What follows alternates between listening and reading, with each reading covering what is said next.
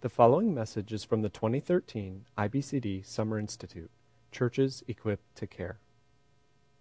All right, we are going to start. They always want us to announce the title of these sessions first. This is uh, Hebrew exegesis of Leviticus. I hope you were planning. I don't know. Maybe it's on gospel centered marriage counseling.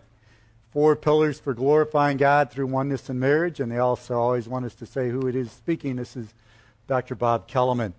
Uh, in your notes or handouts, it's on pages 79 to 82. So if you're wanting to follow along, it's pages 79 to 82 in your notes. Let me open, open us in prayer. Heavenly Father, we thank you for this conference already and how you've been blessing us. We thank you for John and his message to us on, on grace and a grace that changes us, helps us to say no to sin and say yes to godliness. As we think about that gospel grace as it relates to marriage, give us grace as we present and hear, apply to our own relationships and to our counseling. We pray in Christ's name. Amen. Now, I know that 10 minute break seems really brief. I, I speak a lot at the uh, Faith Biblical Counseling Training Conference in Lafayette. And it's a great conference. If you've ever been there, though, their breaks are like 30 seconds.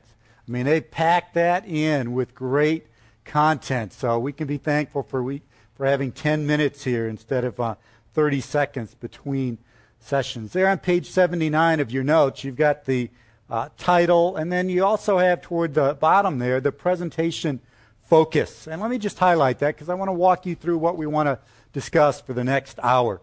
We say that every biblical counselor, every pastor wants to help couples. I mean, that's obvious, to enjoy a God honoring, mutually meaningful marriage.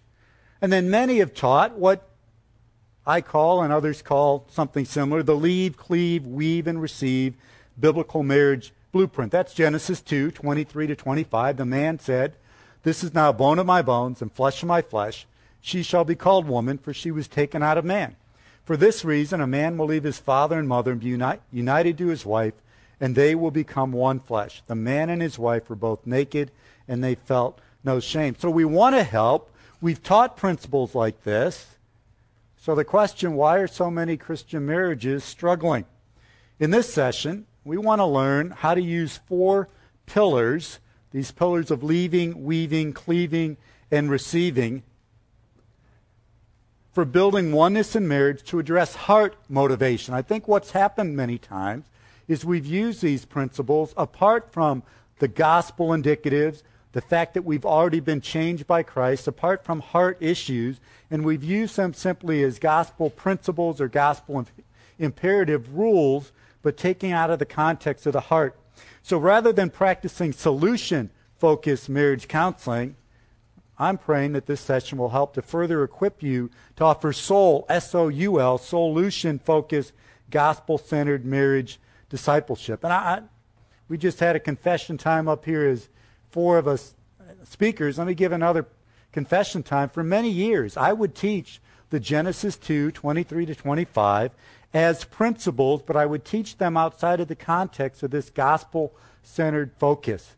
And as I mentioned a few moments ago, part of my ministry calling, I think, is to help you to maybe learn from my mistakes so you don't have to make those same mistakes. So let's think about this idea of gospel centered marriage counseling. On page 80, the big idea our marriage, our biblical marriage counseling duty, or if you will, our calling. What is our calling as biblical marriage counselors? Well, I think in general we can think of it like this the first duty of a true leader is to define reality. A pastor in a church wants to help people to define reality biblically with the biblical vision for life and ministry. I mean, this conference is helping us to define reality related to biblical counseling. It's a word saturated conference, it's a gospel centered conference. It's helping us to define reality. Well, let's take this into the idea of the first duty or calling of the biblical marriage counselor is to define marital reality. Now, think about this. Many of you have probably done premarital counseling. I've done that quite a bit myself. And one of the struggles that I have with premarital counseling is you have these starry eyed people who are so thinking about the blissfulness of, of their coming marriage that when you talk to them about potential issues and conflicts, they're like, oh, come on, this person? A conflict?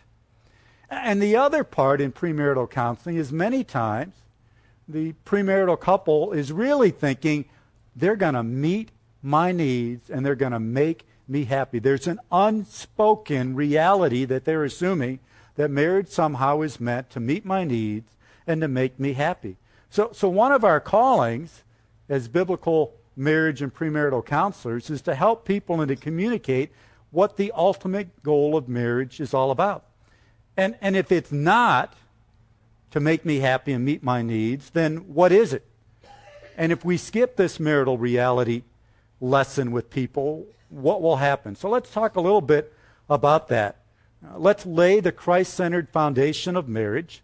And we're going to talk about two typical marriage counseling problems that result when we do not define marriage based upon God reality.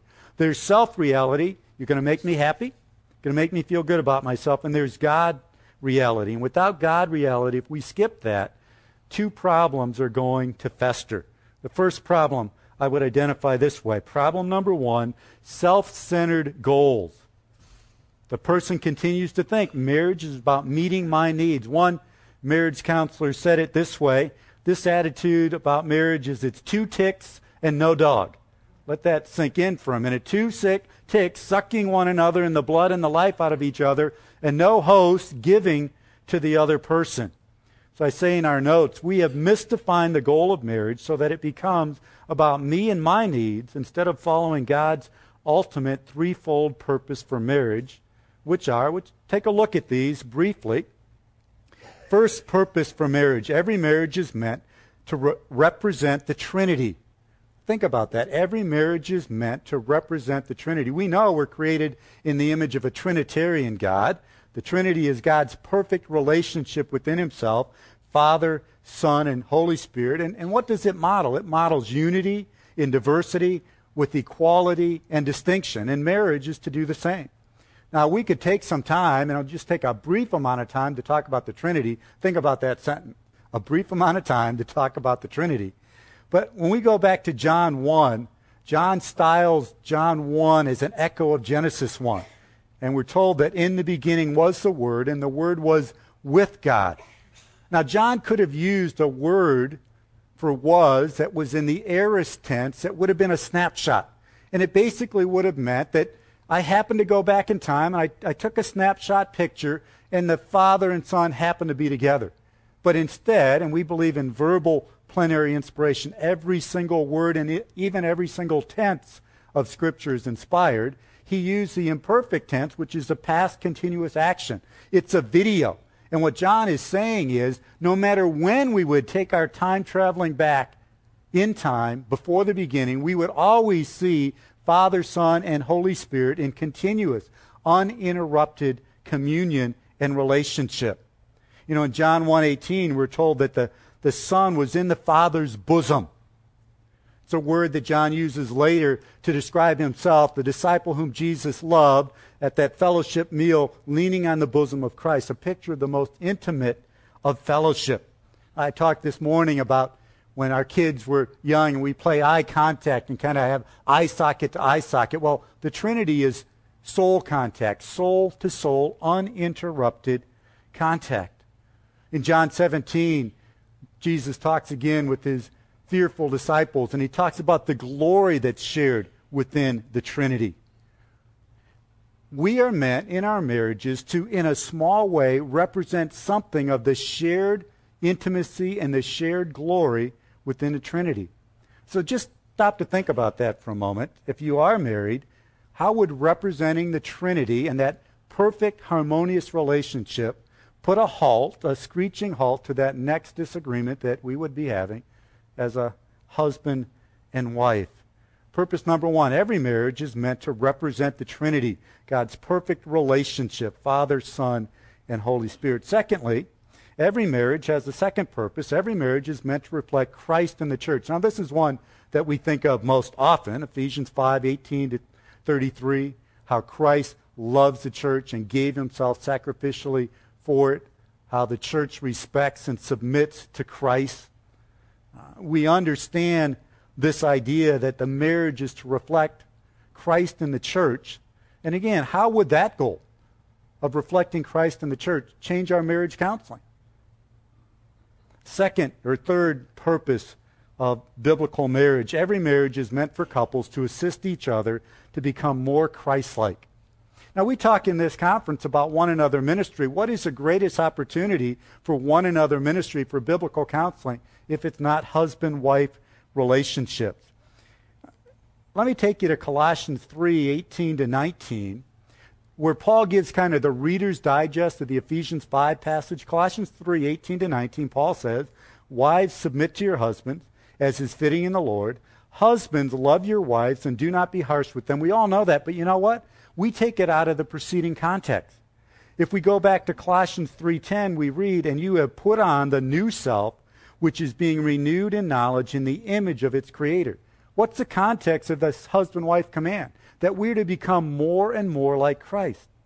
We take it out of the context of Colossians 3:16. Let the word of Christ dwell in you richly as you teach and admonish one another with all wisdom, and as you sing psalms hymns and spiritual songs with gratitude in your hearts to God. That directly precedes what Paul's talking about in marriage. Uh, we think about that as something we do in a worship service on Sunday morning. Paul's saying that sort of one another admonishing, singing, praising, worshiping ought to be what we do in our homes. Every marriage is meant for couples to assist each other, other to become more Christ like. Couple summaries then. Our marriage, our marriages have the calling, opportunity, responsibility, and privilege of being three things living pictures of the Trinity, a living picture of Christ and the church, and a living picture of maturing image bearers. This is part of the new marital reality we need to help couples to understand when we're counseling with them. Without this God centered perspective, the end result is going to be self centered husband wife relationship. Here's the second summary, and it really leads into our second point. The purpose of marriage is to reveal God's glory as we represent the Trinity, reflect Christ in the church, and enhance the maturity of our spouse. Without this eternal perspective, we have a second problem in marriage that I would define this way self sufficient means. Working on my marriage is a self improvement project. Let's assume we help the couple deal with the first problem that marriage is not just all about me. You know, instead of what you see on the PowerPoint slide, everything pointing to me, you get the couple understanding, no, it's about ministering to one another. Well, you could have a second problem come up with that at that point. Well, great. I'm going to do it by pulling myself up by my bootstraps, by climbing the corporate ladder of marriage in my own effort, in my own strength. I'm going to be a loving, godly husband or wife. Well, it doesn't work that way, and here's why. We say in our notes we have misdefined the problem with our marriages, and therefore we have misdefined the solution to our marriage problem. Here's three false diagnoses of, of the problem of marriage that I think we get involved in many times. Number one, we fight because we misunderstand each other. That's the surface level diagnosis and the surface level solution. We need good teaching. Now, I'm imagining that this picture here is not singing Colossians 3:16 to each other. I think it's supposed to be a picture of a marriage fight. So what happens many times and what we buy into as biblical marriage counselors is something like this. Well, you know, this couple's having fights because they misunderstand each other. Now, could that be part of the issue? Absolutely, but we take a symptom and we make it the major issue. So what do we do? We address the surface symptom with the surface solution, and we teach this couple about maleness and femaleness. And we teach this couple about understanding the roles of marriage. Is that good stuff? That's great stuff. But here's the problem we can create more efficient manipulators. If the heart hasn't changed, all we've done is we teach people these principles is a more skillful way, a more effective way to manipulate my spouse because the heart has not changed. A second false diagnosis here. False diagnosis number two. We fight because we miscommunicate with each other. That's the surface diagnosis. So, the surface solution, we need good communication skills. Now, that sounds good, right?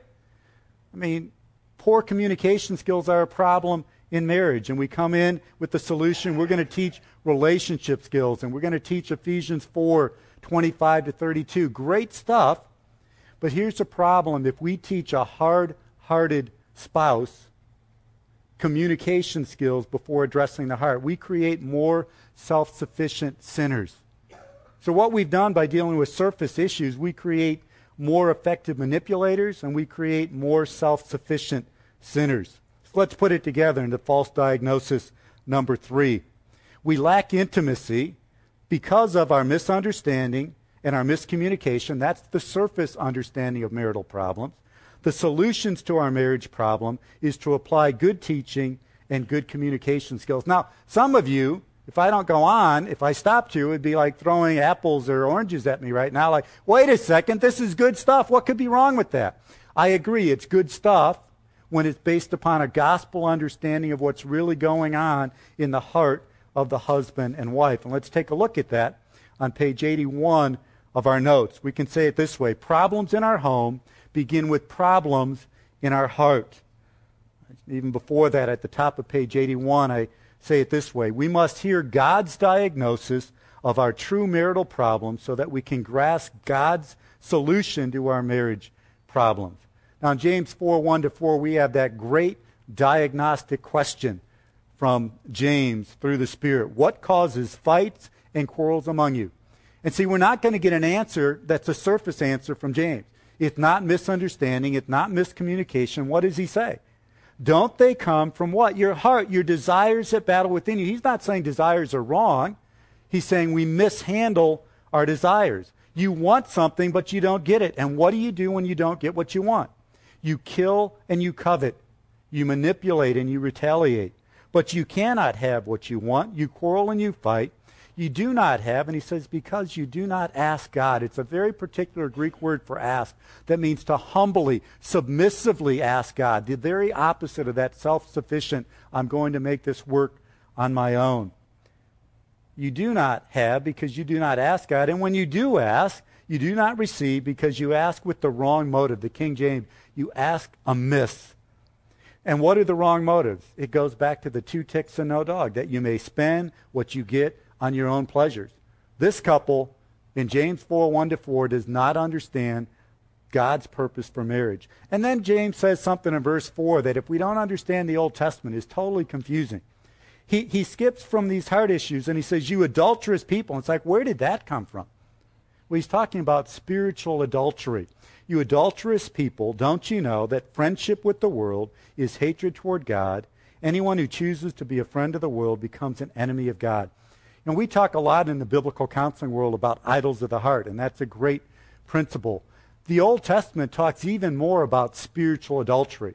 I mean, sometimes you read a passage like Jeremiah 2, and you might get squeamish with the way Jeremiah, inspired by the Spirit, describes spiritual prostitution and spiritual whoredom and spiritual adultery, where people turn away from the God of the universe to other things. In fact, I believe James had in mind a verse like Jeremiah 2:13, where he says, "My people have committed two sins." It's Jeremiah 2:13. "My people have committed two sins. They've forsaken me, the spring of living water, and they've dug their own cisterns, broken cisterns that cannot hold water." Now think about what's being said here. In the ancient Near East, why do you think Abraham and everybody else wanted to settle next to a spring? Because the other option was if you didn't have bubbling up fresh spring water, you had a cistern. And what a cistern was, was basically a well dug in the ground at an incline so that the camel dung filled streets and everything and, and the water and the rain and the runoff would come into the cistern. At least you'd capture the water somehow, but it'd be dirty, it'd be filthy, it'd be stagnant. And then on top of that, Jeremiah says, top everything else, it's a broken cistern that doesn't even hold any water. So God is saying you have a choice a beautiful, bubbling, cool, fresh spring water, or you have a choice of camel dung filled cistern water that isn't even water at all, that's stagnant. And he says, You're choosing this over the God of the universe. That's spiritual adultery. That's what James has in mind when he's speaking here. So that's why I say problems in our home according to James, don't begin just with surface issue. They begin with problems in our heart.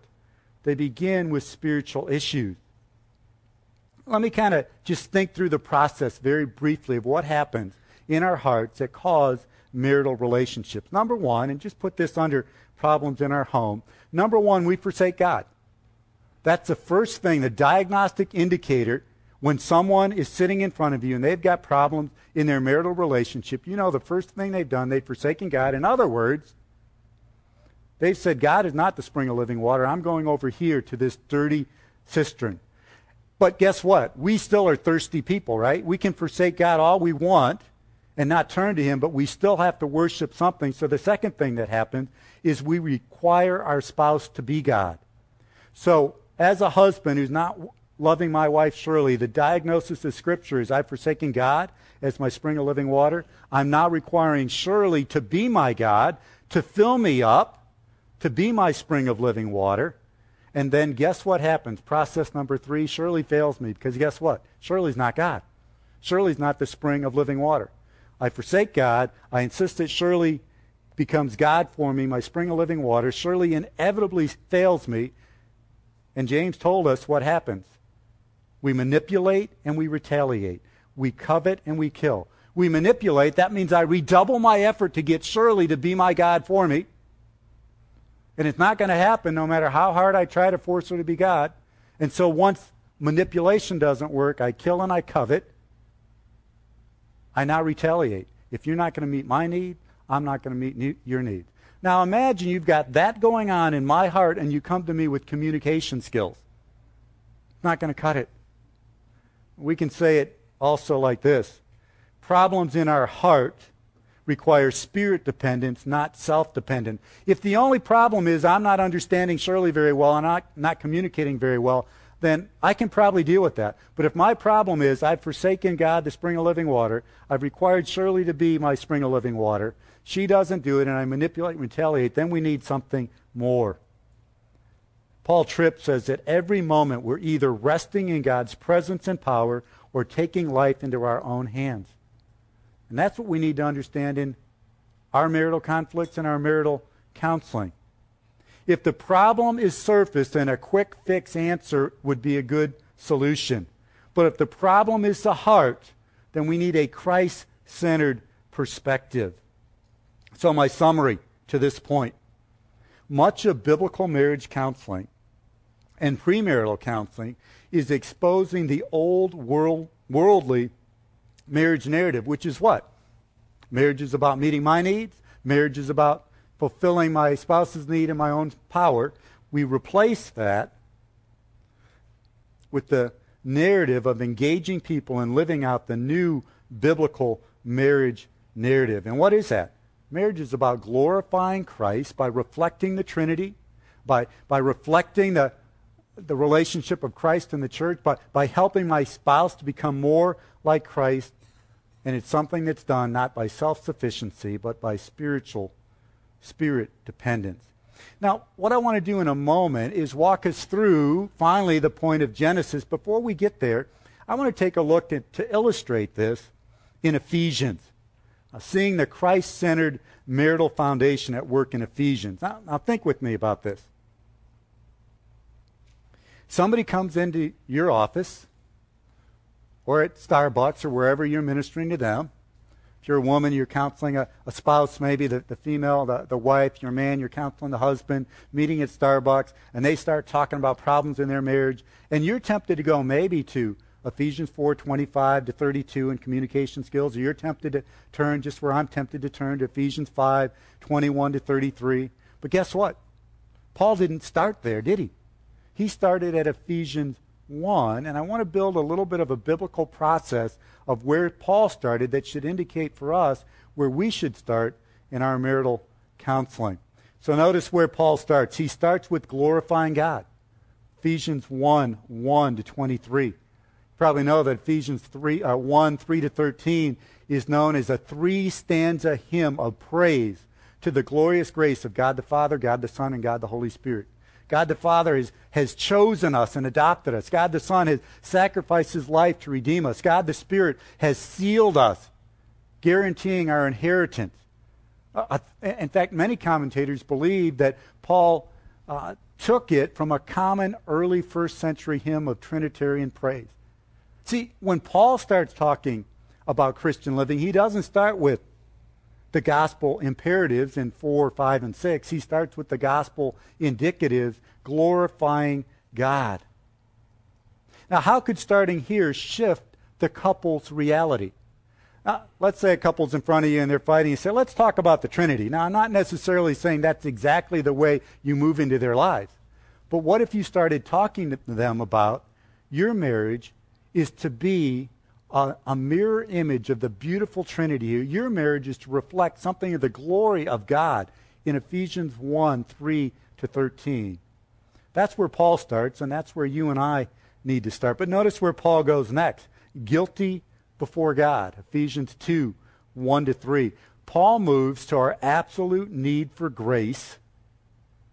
He moves to total depravity and he moves to total dependency.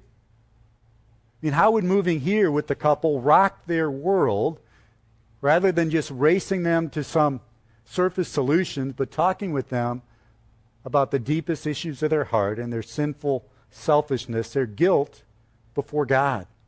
But Paul, of course, doesn't stop there. He moves to grace from God. And grace, notice, for salvation and for sanctification. Now, Paul goes to but God. You know, Paul moves, and, and by the way, the hand there, I think, is a picture that doesn't even really capture what happened at our salvation, does it? Because it almost pictures that we're swimming and flailing and, we're reaching up and then God pulls us up. That's not the picture, is it? We are dead in our trespasses and sins. We are at the bottom of the seven mile deep ocean, dead, and God resurrects us with Christ together. But you know, what Paul also does is he gives us but God not only for salvation, he gives us but God for sanctification. As he's talking throughout Ephesians, he tells us that we have the same power within us that raised Christ from the dead. So we're talking to couples that are struggling. And before we get to principles, we're talking to them about the fact that the power, Christ's resurrection power, is within them. We're talking to those couples about things like Ephesians 3 uh, 20 to 21, that we have power that's above anything we could think or imagine. And it's at work within us because of the work of the Spirit in our lives. Now to Him who is able to immeasurably do immeasurably more than all we ask or imagine, according to his power that is at work within us. You talk to the couple that that power is at work within them. You know, that precedes Ephesians 4 25 to 32 in these principles of relationship. You know what else goes before Ephesians 4 25 to 32? Ephesians 4 17 to 24 about you are a new person in Christ. You have put off the old and you have put on the new. Paul goes to all of that, and then he finally gets to growth through God's Spirit. But notice the second part of that. It's not just growth in ourselves, it's growth through God's Spirit. The way I like to think about this is a, a spirit dependent sandwich. And many times we don't understand this because we've got Ephesians 5 21 to 6 9. It goes all the way to 6 9. This was called the household code. And it was husband wife relationship, it was parent child relationship, and in Paul's day, it was master slave relationship. So this section of Scripture about family relationship goes all the way down to verse 9 of chapter 6. Now, what happens right before what we're seeing here in, in Ephesians 5.21? You've got Ephesians 5.18. Do not get drunk on wine, which leads to debauch- debauchery. Instead, this is a marital family section. Instead, husband, be filled with the Spirit. Instead, wife, be filled with the Spirit. Instead, parent, be filled with the Spirit. Instead, children, be filled with the Spirit. Instead, masters, be filled with the Spirit. Instead, slate, that's what we can put into the context here. Speak to one another, husbands, wives, with psalms, hymns, and spiritual songs. Parent and children, sing and make music in your hearts to the Lord, always giving thanks to God for everything in the name of Christ Jesus. That's the spirit filled preface to all these commands about husband wife relationships. But then, and again, we don't understand that there's this sandwich at the end because we think it stops at verse 4, right? Parent child relationship. But it goes all the way to verse 9 in Paul's day, this family household code. And what do we see in Ephesians 6:10? Finally, be strong in the Lord and in his mighty power. We can legitimately put in there the paraphrase finally, husbands and wives, parents and children, masters and slaves. Be strong, not in your own power, be strong in the Lord and in his mighty power. Husbands, wife, parent, child, put on the full armor of God.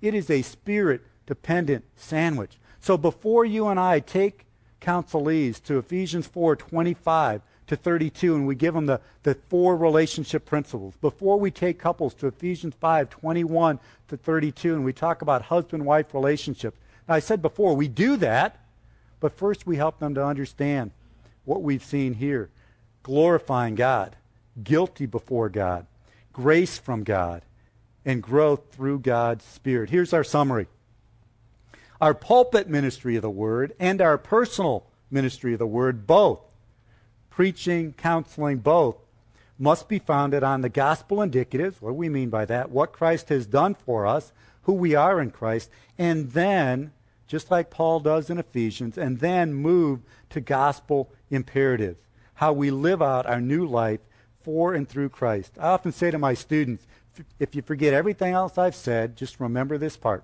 It's our first half hour, what we've done in an hour together. Counsel like Paul counseled. Paul didn't start with chapter 4 and 5. That's like a duh. Paul started with chapters 1, 2, and 3, and even 4 and 5 are surrounded by spirit filling and spirit dependence. That's a summary of what we've said to this point. We've taken the first half of our time together to give that gospel centered background, and now what I want to do is I want to take us to these four pillars for building oneness in marriage, designed to delight each other in God. And I want to take this, this leaving, weaving, cleaving, and receiving that we've probably taught and been taught, and I want to put it in a gospel centered situation and perspective for us. First of all, what is leaving? Well, it comes from the phrase, a man will leave in Genesis 2. Um, in fact, let me read that passage again. The man said, This is now bone of my bones, flesh of my flesh. She shall, shall be called woman, for she was taken out of man. For this reason, a man will leave his father and mother and be united to his wife, and they will become one flesh. The man and his wife were both naked, and they felt no shame. A man will leave. A couple concepts here about leaving. Uh, in the Hebrew, it has the idea of to separate, to sever, or to cut, or to untie. Now, I picture it a couple ways for us here. Uh, in our vernacular, we could describe it as cutting the apron string. You know, you're going from loyalty to and dependence on mom and dad to interdependence with each other. Maybe another way is remember the show that went off a couple years ago? Everybody loves Raymond, and Raymond could never separate from his mom. Mom, the mother in law, controlled everything. This word is the opposite of that. It has the idea or the implication of shifting our core loyalty from parent to spouse. Now, it doesn't mean there's not loyalty that continues to the parent but it's shifting our core loyalty. My core loyalty is no longer to my mom and dad. My, my core loyalty is now, in my case, to Shirley. So, so that's a general idea of what leaving means, but notice what we want to do next. Why is leaving vital from a Christ centered, spirit dependent perspective? Now, without this gospel centered perspective, if you teach leaving, here's what a couple's going to hear. Finally, I'm free of my parents. That's what they're going to hear if it's all about two ticks and no dog. If it's all about marriage is about my happiness. It comes back to me. They're going to hear your teaching about leaving and they're going to take it out of biblical context and they're going to make it all about themselves. Finally, I'm free of mom and dad. And frankly, a lot of couples get married for that reason, right? just tired of living under the thumb and the roof and the control of mom and dad. That's not a good, legitimate biblical reason to get married. Get, get married. So now, if you have a biblical marital reality, and, and you've helped them to understand a gospel centered purpose for marriage, an other centered perspective, two dogs and no tick, if you will, then what the thinking is. The thinking goes something like this Our core loyalty to each other displays our core loyalty to Christ. In other words, I love Shirley ultimately so other people can see something of a picture of my love for Christ and something of a picture of Christ's love for the church. Our core loyalty to each other displays our core loyalty to Christ.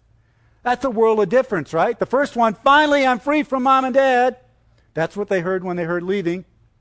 And the other one is, not that I'm free from mom and dad, it's that I am committed to serving sacrificially my wife. And notice what we say in the notes now. Now, some practical implications. You see, at this point, we can begin to give the how to principle. If the couple understands, if the couple's still thinking it's all about me, don't go to the how to principles. If the couple's understanding my core loyalty is about glorifying Christ, then I think it's legitimate. Now, I'll be honest, in the past, I've just kind of whipped through the principles, like I call them in law bylaws, because frankly, I don't think the principles are that important as the big picture we've been sharing. You're wise enough to come up with some good biblical principles of this leaving process, but when I whip through them, people are like, slow down, I got to get those because they're hanging on every word which teaches us something, man. We are so tied to principles. I'm going to give them to you just because we need them. But also, I think there's some legitimate things, but you could think up better ones than these. But these are, and remember what I used to do. I used to teach these next three principles almost in a vacuum. And what I was doing was creating more self sufficient sinners who were better manipulators. And I say that to my shame. And I want to save you from doing that. So I'll give you the principles because you're going to want them, and I put them out there so you only have to put blanks in because we're going to go kind of fast. But I call these in law bylaws. First one is you help the couple to think about being other centered. Seek to understand and appreciate your spouse's family culture. I think that's a good principle from leaving, especially when it's gospel centered because it's other centered. I mean, I'll give you a silly illustration of this. In my culture growing up, we opened presents on Christmas Eve. Every sane person opens presents on Christmas Eve. Probably most of you didn't do that, right? In Shirley's culture, they did it the normal way. They opened presents on Christmas morning. You know what? I was so mature that that didn't bother me. No, that's not true. I was so immature that I had to. You know what we can help couples to do in premarital counseling? And that's just one silly example. Begin to understand something about your family of origin. That's not secular talk. That, that's talking about leaving if we're going to leave something, we need to understand what it is we're asking our spouse to leave. So let's understand each other. I think some good premarital counseling is understanding something about your family of origin. How'd you, how'd you do fights in your home? How'd you do conflicts? How'd you do meals? How'd you do prayer? How'd you do devotion? Understand and appreciate your spouse's family culture. I think that's a good principle. Here's the second one. From other centered to Christ centered, seek to create one new family culture to honor Christ. So, it's not so much about, well, Christmas Eve Shirley's way or Christmas Eve Bob's way. It's Christmas Eve, Christmas Day, our way together as we serve Christ together. And it's devotions, the way that Bob and Shirley are going to do it. Now, we're, we're blending together two separate ways of doing life. Seek to create one new family culture, but for what purpose? Not just for harmony, but to honor Christ. And a third principle, marriage centered. Prioritize the husband wife relationship. Prioritize it over the parent child relationship, either my relationship to my parents or my relationship to our children when they come. And as much as Shirley and I tried to live this principle, once we hit the empty nest, our well, Shirley will say this just as readily as I will. We've been married 32 years, seven years ago. 25th year of marriage was our toughest year of marriage. We were empty nesters for the first time, and we're looking at each other like, who is this person if they're not the parent of my children? And we worked hard to do all the stuff, all the dating and all the alone time. And so let me caution you that that can be a difficult process. And so I think it is a good principle. But, but let's get what's behind this. There's an attitude shift that we're talking about here. You don't just throw these principles out without the shifting of attitude. It's from a sense of, it's my way to how can we jointly create a new way for Christ. See how that models something of the Trinity? The Trinity works harmoniously. And leaving and building something together is a small picture of that harmonious relationship. We, we launch some new joint adventure to glorify Christ together. And those are principles. You can come up with better ones, but remember the principle beneath the principle. Don't give principles unless they get the big picture that it's all about Him. Now, on page 82 of your notes, cleaving. This comes from the Genesis passage that talks about and be united. Let's talk about what cleaving is.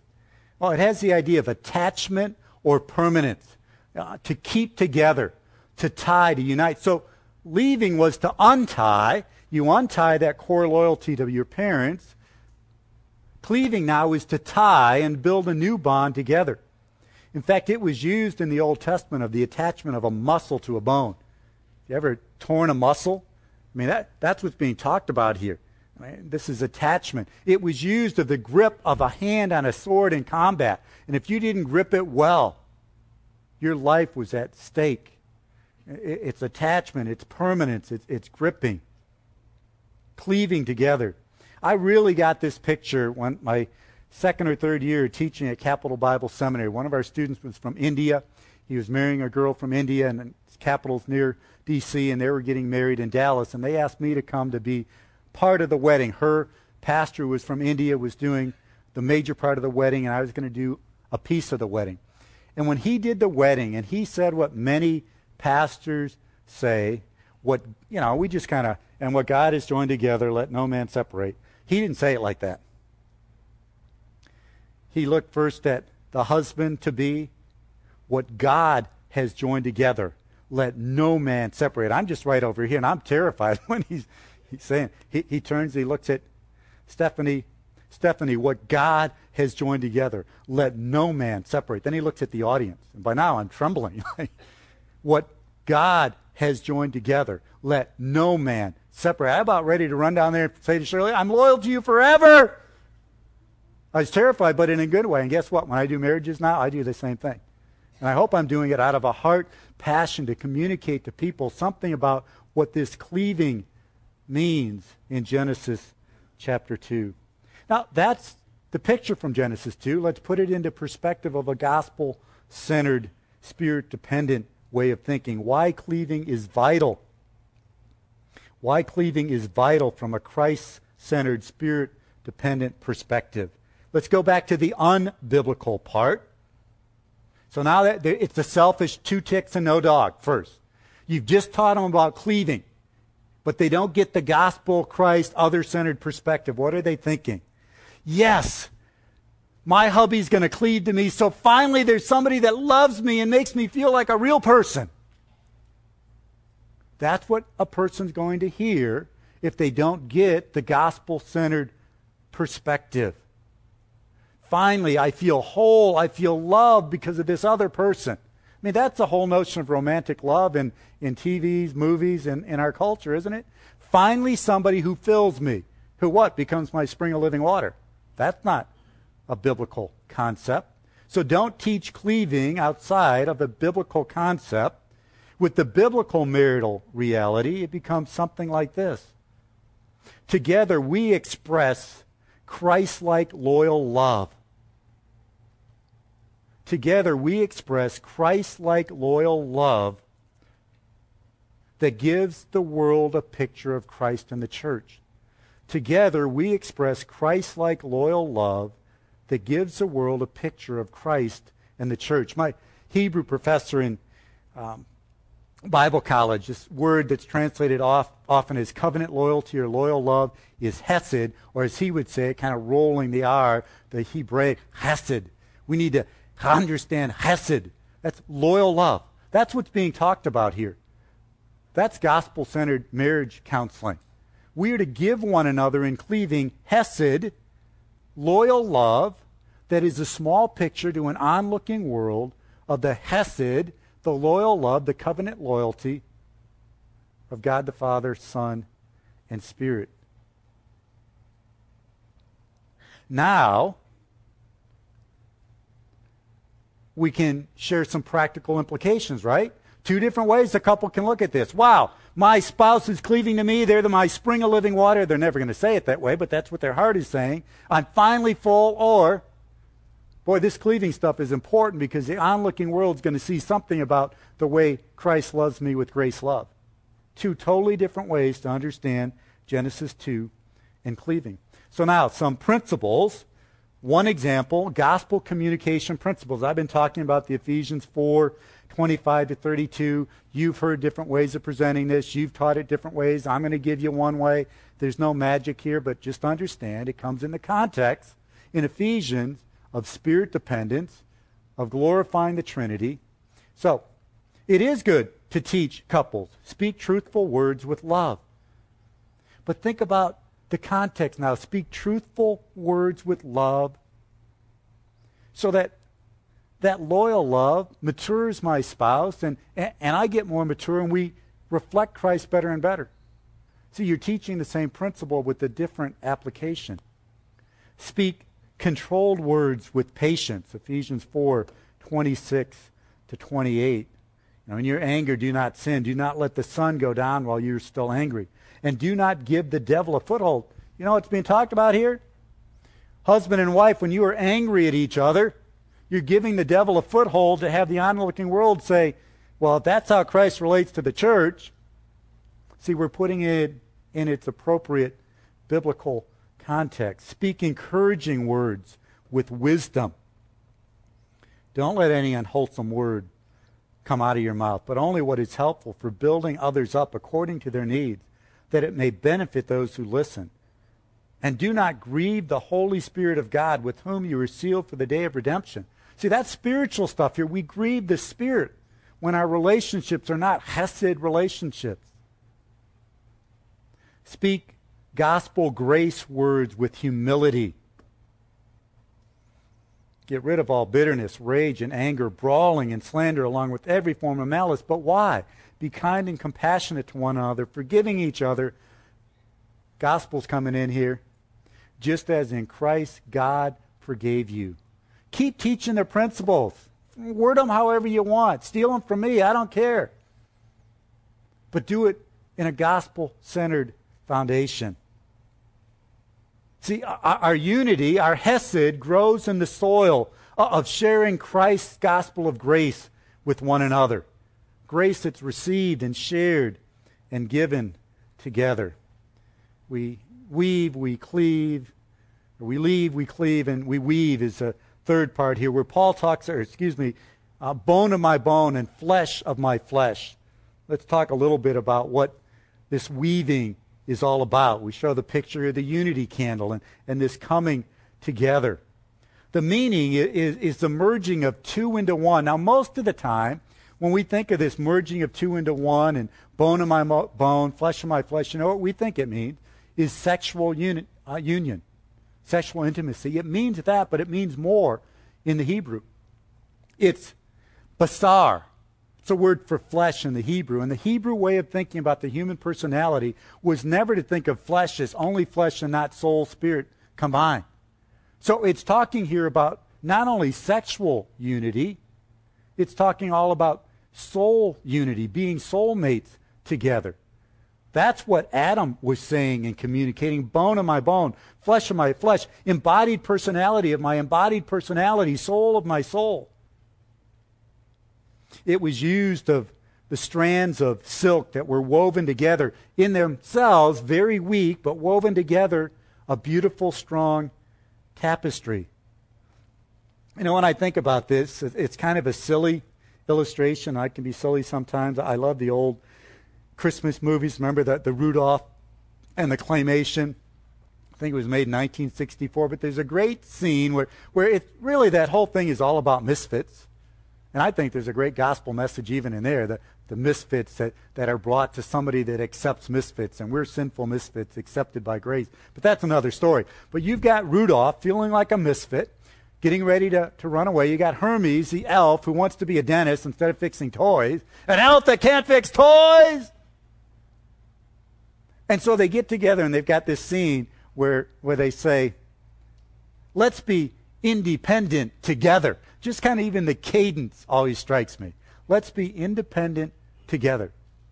Uh, well, really, what they were saying and what weaving talks about is, is developing an interdependence. That's what's being described here. That weaving together so there's an interdependent relationship. Uh, if that's the idea behind it, then, then why is weaving vital? from a Christ centered, spirit dependent perspective. Well, let's go back to the unbiblical marital reality two ticks and no dog. If you teach weaving, especially the way it's typically taught, you know what it what the couple's hearing? Yes, fun sex without guilt. Now that's part of the beauty of marriage, right? The, the marriage bed is undefiled, but that's certainly pretty surface and pretty selfish if that's all that we're thinking about.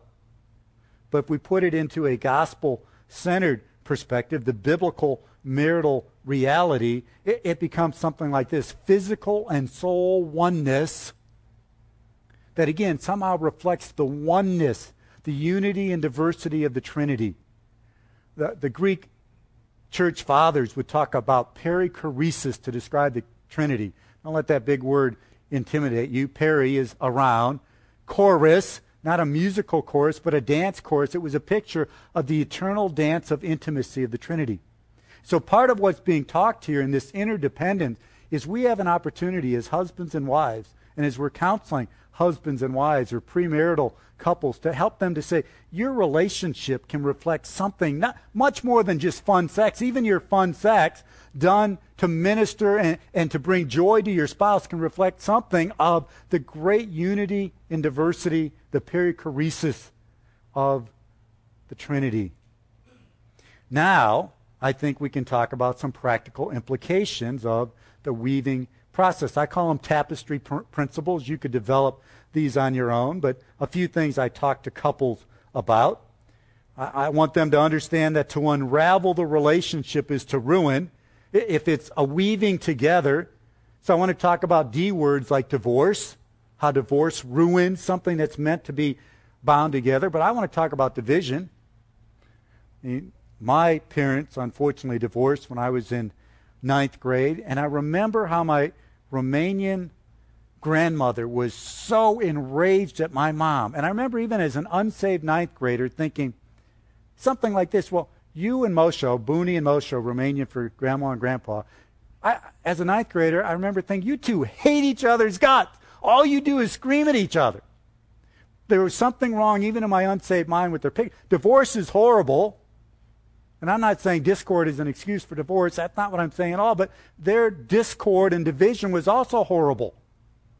Uh, the D words, discord and, and division and divorce, to, to unravel is to ruin. And I want couples to understand it's to, it ruins a picture of the Trinity. It ruins a picture of Christ and the church. It not only ruins each other's souls, but it ruins a great. Now, if anybody's here has been divorced, I'm not wanting to heap condemnation. Remember, there is grace and there is forgiveness, and God can bring healing to those ruins. But before the fact, we want to communicate that to ruin,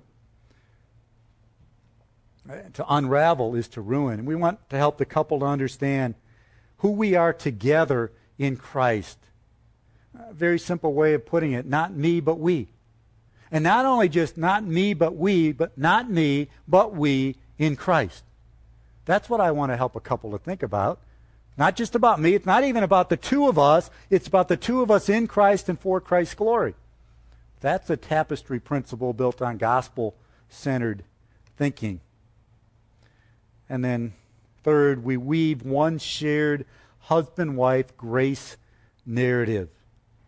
It's a new story, a new grace story that we're weaving together and the husband and wife begin to understand our marriage is one chapter in this eternal story uh, of Father, Son, and Holy Spirit.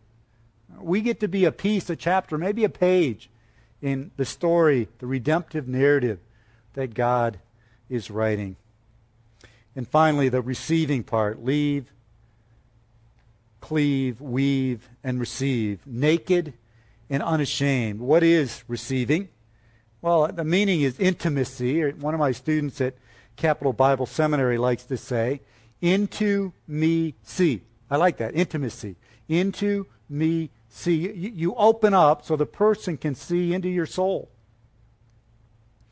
Uh, this idea of naked and unashamed is used throughout the Old Testament for kind of the, the idea of acceptance with awareness.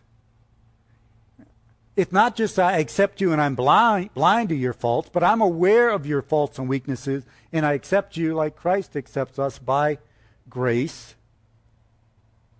Now, the picture here is Adam and Eve, and it's always difficult to look at that image there to find a picture of Adam and Eve that somehow pictures naked and unashamed.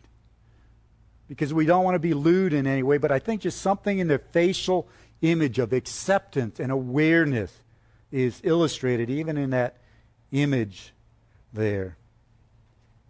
Well, why receiving is vital from a Christ centered, spirit dependent perspective. Let me start, as we have each time, with the unbiblical marital reality. If the couple doesn't get the gospel centered purpose of marriage and you teach them about receiving and naked and unashamed, here's what it is. Yes, you're going to wink at my sin. I can be a mess and it doesn't matter because you've got to accept. He told you in the counseling session to accept me no matter what. Now, hopefully, that's not what we ever said. Accept you.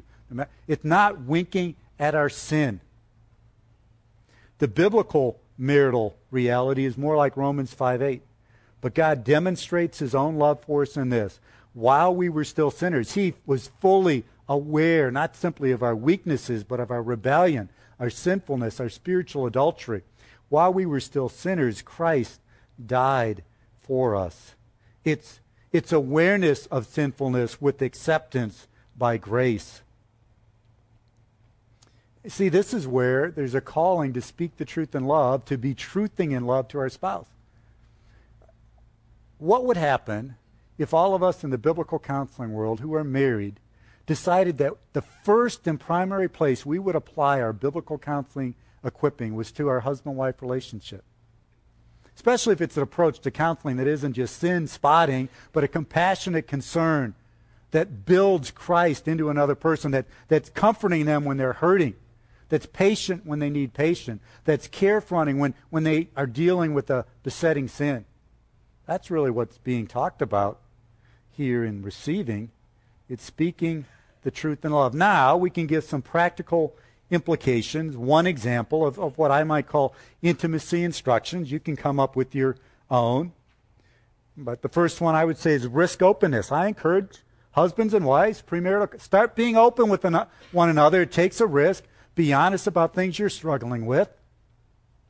Risk openness, but not in a way that says, because I know my spouse will never challenge me on that, but in a way that says, I want to be honest with my spouse so they can help me to grow more like Christ.